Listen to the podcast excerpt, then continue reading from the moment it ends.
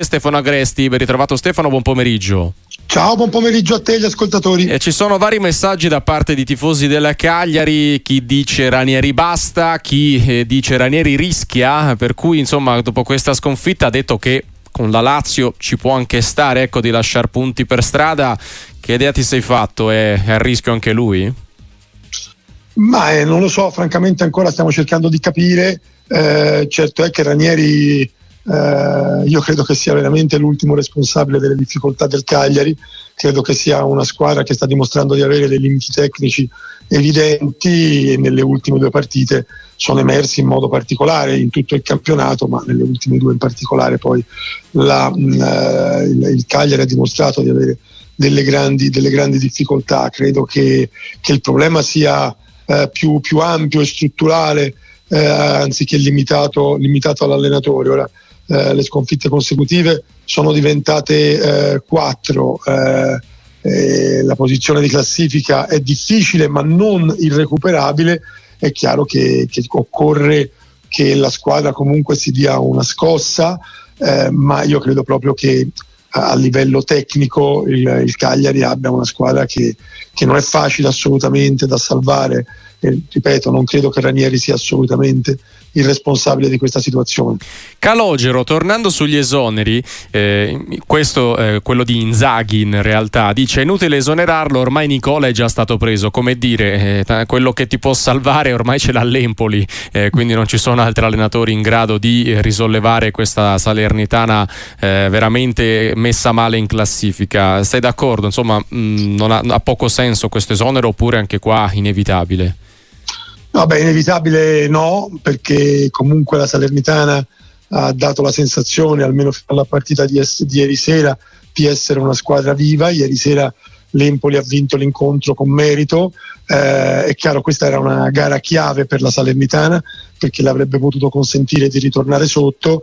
Io francamente fino alla partita di ieri, anche contro avversari più forti, io ho visto la squadra di Inzaghi come una squadra viva, una squadra competitiva, una squadra che non sembrava avesse così pochi punti in classifica, invece ieri poi, ripeto, l'Empoli ha vinto con merito.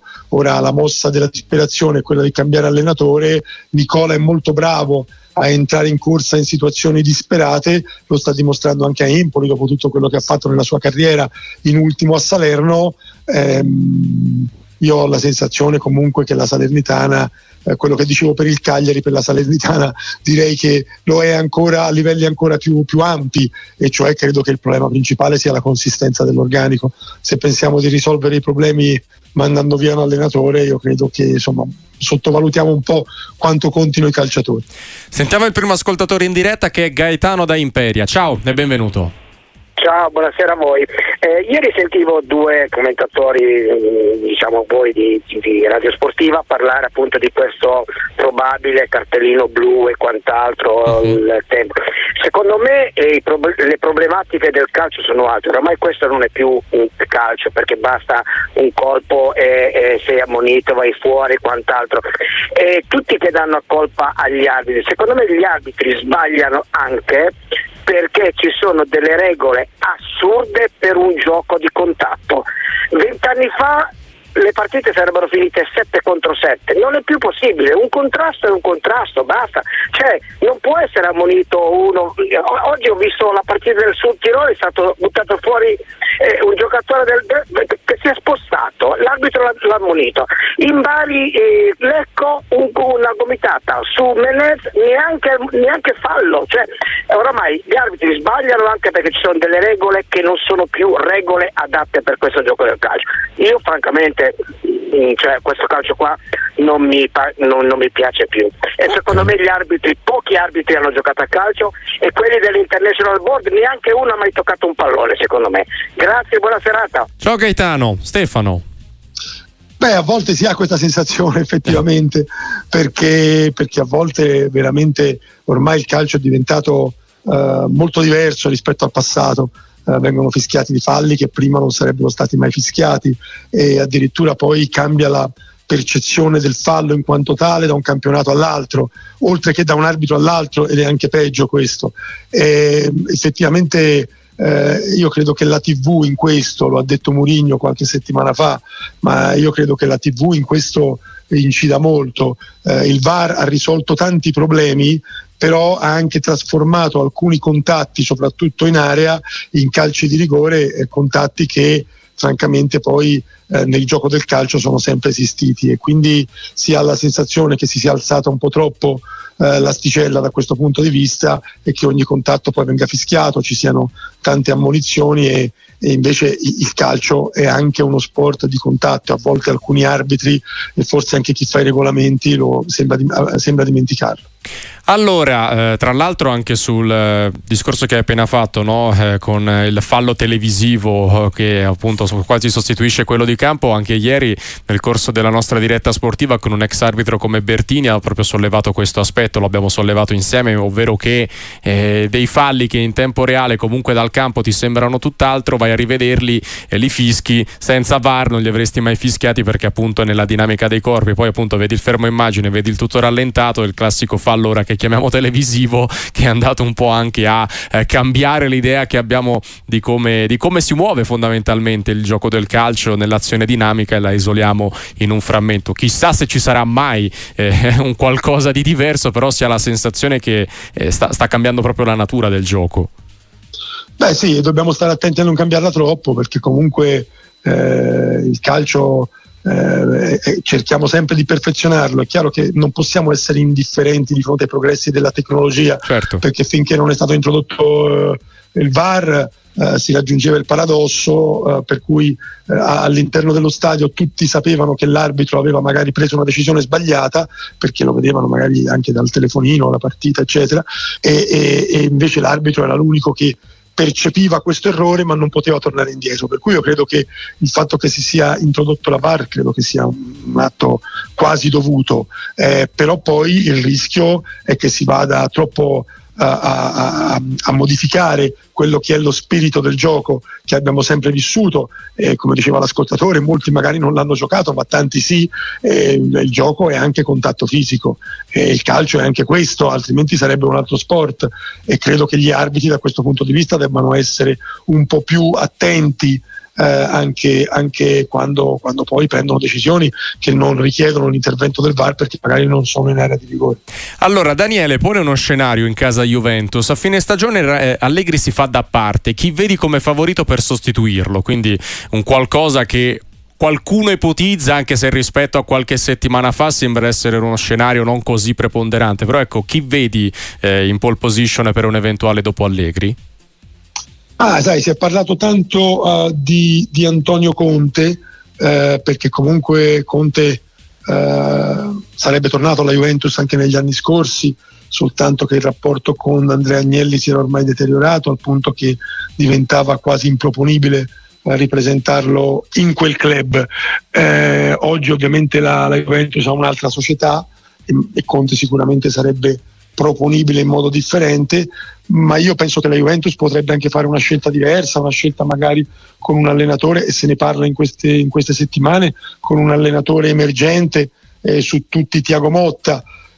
Ho la sensazione che se la stagione continua in questo modo il futuro della Juventus sia quasi sicuramente Allegri, però le sorprese sono sempre possibili. Allegri ha un altro anno di contratto, sta disputando un campionato a mio modo di vedere, considerato il valore dell'organico della Juve, molto molto buono, così viene giudicato anche dai vertici della Juve, per cui francamente al momento, poi nel calcio le cose cambiano in fretta, ma al momento mi pare che Allegri sia il più serio candidato alla panchina della Juve per l'anno prossimo, altrimenti io non sottovaluterei l'ipotesi Thiago Motta. Sentiamo un altro ascoltatore in diretta, è Tommaso da Pistoia. Ciao, buonasera a tutti e complimenti ancora per la trasmissione. Grazie. Allora io avrei una domanda sull'antisportivo e sul fallo di simulazione. Allora io volevo sapere se non fosse possibile fare una cosa tipo NBA, dove c'è la concussion protocol, cioè perché ora ogni giocatore si butta in terra dal momento che finge di aver preso un colpo alla testa, giusto? Perché per qualsiasi altro urto l'arbitro non può fermare il gioco, per un presunto colpo alla testa sì. Dal momento che stanno facendo così e buttano in terra, arreggendosi la testa eccetera eccetera, devono essere messi in condizioni di non farlo perché lede i loro interessi personali, sia di calciatori sia come squadra. Se loro vengono messi fuori, viene attestato il fatto che il concussion protocol, cioè la commozione cerebrale esclusa eccetera, loro vanno fuori e poi rientrano, però stanno fuori 10-5 minuti, quelli e sono, fanno i test che devono fare e poi rientrano. Quindi okay, loro non sono messi nelle condizioni di delinquere, fra virgolette, capito? Cioè, in buona sostanza non fingi più perché sai che stai fuori 5 minuti, faccio per dire un po'. Questo è il senso del discorso. Grazie Tommaso. Stefano, si può mutuare questo? Oppure no? Ma io credo che non lo so se si riesce, se è possibile introdurlo nel nostro calcio. Credo però che per questo tipo di simulazioni alle quali fa riferimento l'ascoltatore qualcosa si debba fare, perché effettivamente spesso si creano delle situazioni imbarazzanti perché poi parlavamo prima del calcio televisivo e noi vediamo le immagini e ci rendiamo conto che magari un calciatore si tiene il volto e invece è stato colpito da un'altra parte, o è stato colpito sotto il volto, o è stato appena sfiorato e si tiene il volto come se fosse stato colpito da un pugno di un pugile. Effettivamente sì. sono situazioni che poi effettivamente un po' minano la credibilità del calciatore e comunque condizionano anche le partite, soprattutto in determinati momenti, quando i momenti sono decisivi. E quindi io credo che qualcosa si debba cercare di fare. La soluzione migliore sarebbe far crescere la cultura sportiva anche nei calciatori che fanno parte del nostro campionato. All'estero, soprattutto in Inghilterra, è un po' diverso l'atteggiamento, però ecco, anche se questo ci risulta particolarmente difficile, io credo che trovare una soluzione che non so se può essere quella alla quale fa riferimento l'ascoltatore, ma trovare una soluzione credo che possa, che sia quasi diventato quasi irrinunciabile. Sì, tra l'altro la giusta obiezione che fa un amico, Jacopo, dice non lo puoi fare perché nell'NBA entra un altro giocatore già caldo che fa già parte delle rotazioni, nel calcio non puoi far riscaldare 11 giocatori. Ma infatti, se l'ho interpretata bene, come la raccontava poco fa l'amico da Pistoia, è tenerlo fuori 5 minuti ma non sostituirlo, cioè tu colpo alla testa stai fuori 5 minuti e poi dopo rientri, poi logico se stai male stai anche fuori più di 5 minuti e vieni anche sostituito, però appunto se accusi un colpo alla testa o simuli di avere un colpo alla testa, 5 minuti ci stai fuori comunque, senza essere necessariamente sostituito, almeno io l'avevo intesa così e mi verrebbe da dire anche è l'espulsione temporanea che possiamo far diventare, non lo so, pit stop, se vogliamo usare un termine di un altro sport ancora. Beh sì, è vero, è anche vero che a quel punto andresti però a penalizzare anche chi un colpo alla testa lo prende davvero. Sì, per cui ecco, in quel caso logicamente poi il tutto si prolunga ancora di più, la sostituzione la valuti davvero, però appunto se il colpo non lo prendi, se ci pensi due volte prima di portarti le mani al volto e di fingere svenimenti. Parlavamo della Salernitana, ora non ritrovo il messaggio, poi ci fermiamo anche per una breve pausa. C'è chi ti chiede, la squadra non è di alto livello, comunque non è di un livello adeguato alla Serie A, oppure Inzaghi che non riesce a trovare il bandolo della matassa? Un po' questo era il senso del messaggio.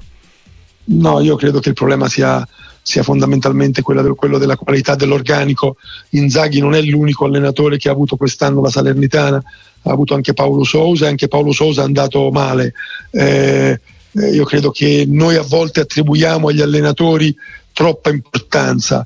Credo che gli allenatori contino, è certo che contano, ci mancherebbe altro, però l'elemento fondamentale è sempre la forza della squadra e è sempre la qualità dei calciatori, e io credo che il problema della Salernitana sia questo. Dalla provincia di Torino e Agostino, ciao, benvenuto.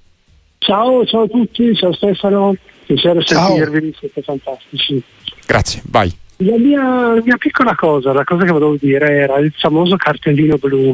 Secondo me dovrebbe essere fatto al contrario, dovrebbe essere un premio per quei giocatori che invece hanno il fair play di negare un eventuale fallo che gli si viene dato. A me viene in mente, io sono tifoso del Toro, il famoso Gallo Belotti, quando gli viene fischiato un fallo a favore e lui semplicemente disse no, sono caduto da solo.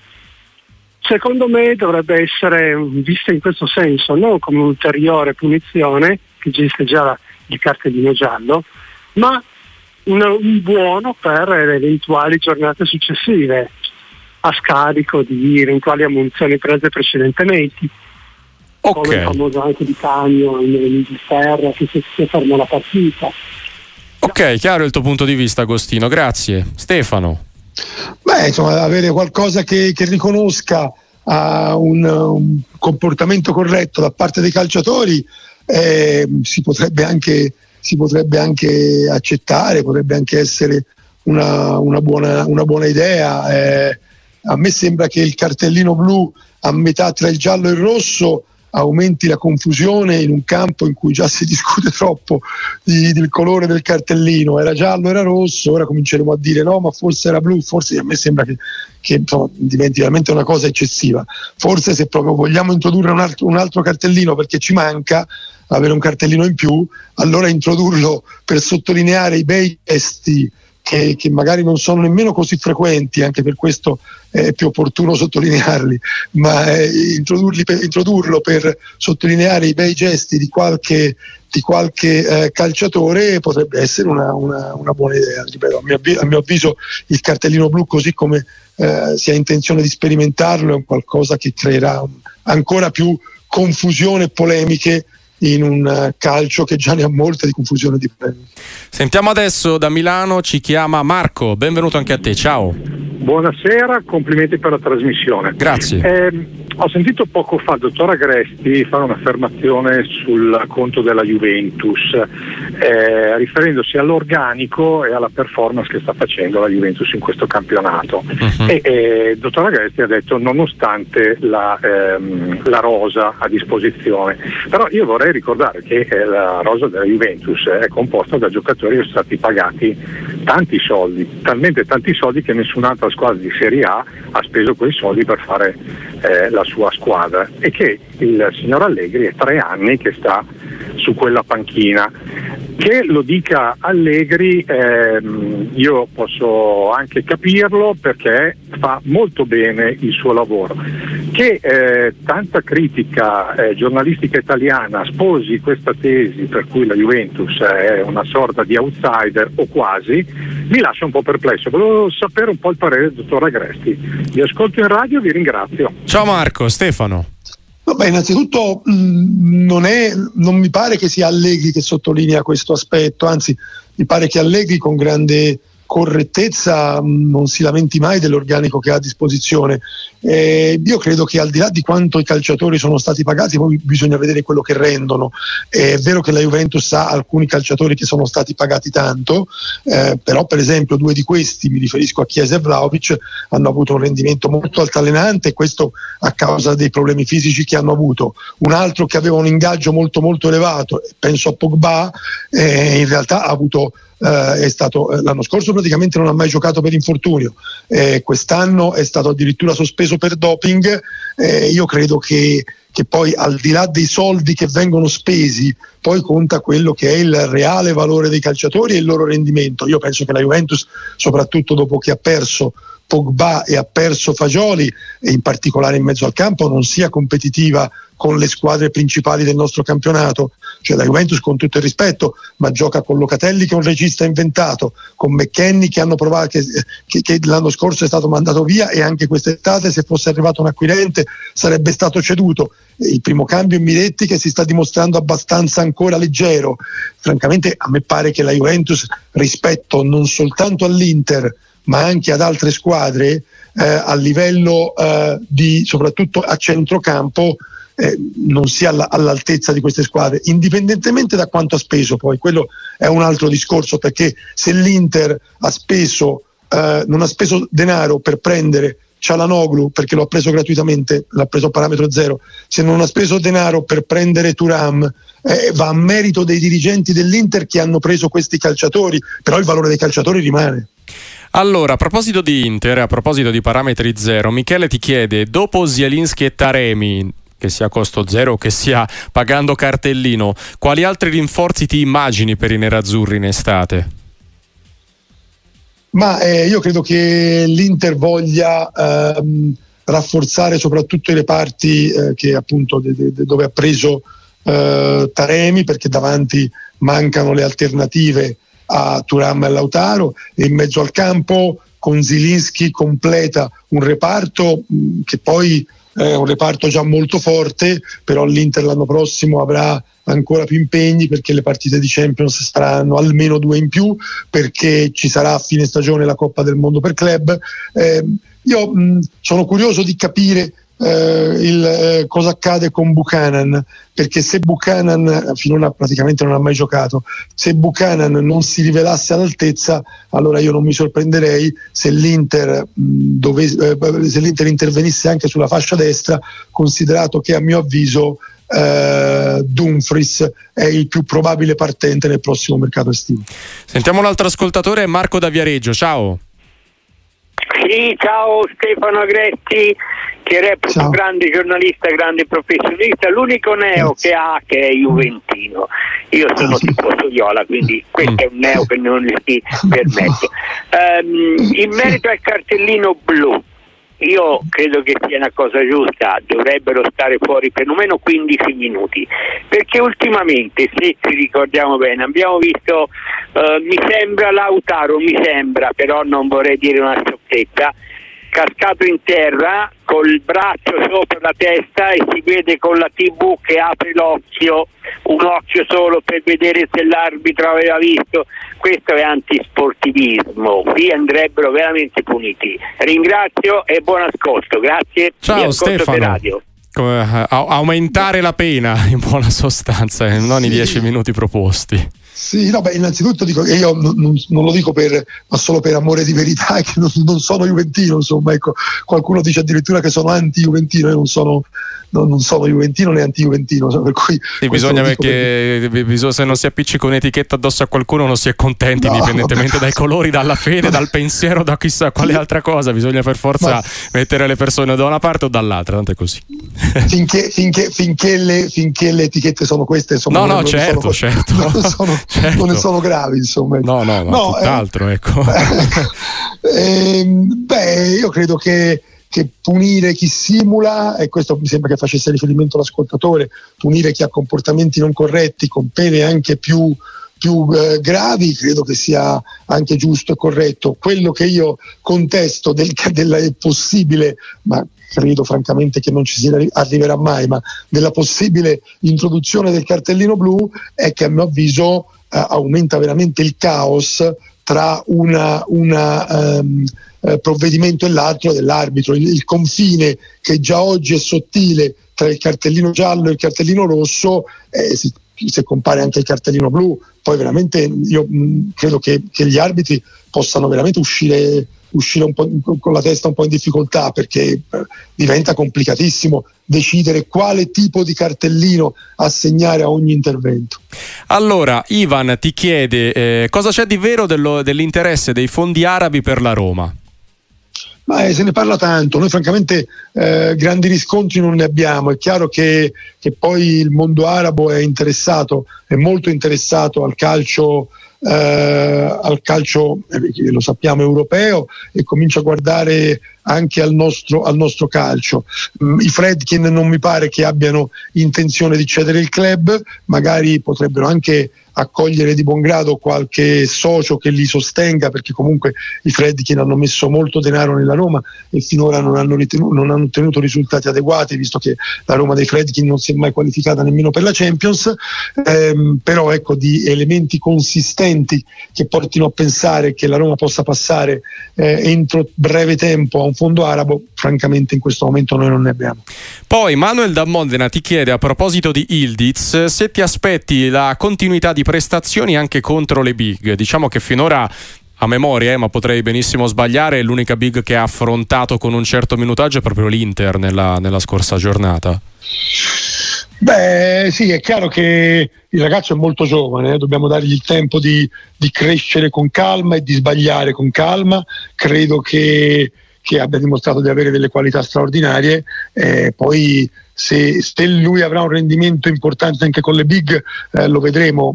Penso che abbia tutto per farlo, tutto per fare molto bene anche contro le big, però credo che appunto dobbiamo dargli tempo di sbagliare anche qualche partita, non dobbiamo mettergli troppe pressioni e sicuramente questo può diventare un campione. Poi vado da un ascoltatore che è già in linea, ma visto che siamo in tema di classe 2005 di proprietà della Juventus, Michael ti chiede: Wizen titolare contro l'Inter, cosa ne pensi? Ovviamente gioca con la Roma Wizen ora. Beh, mi sembra una scelta coraggiosa da un certo punto di vista da parte di De Rossi. A me questo ragazzo è sembrato molto molto forte, è sembrato che avere una maturità straordinaria, tecnicamente mi sembra un giocatore pronto, complimenti alla Juventus che l'ha preso, e se De Rossi decide di farlo giocare vuol dire che ha grande fiducia in lui, e io penso che sia una fiducia ben riposta, perché il ragazzo mi sembra veramente che abbia grandi qualità.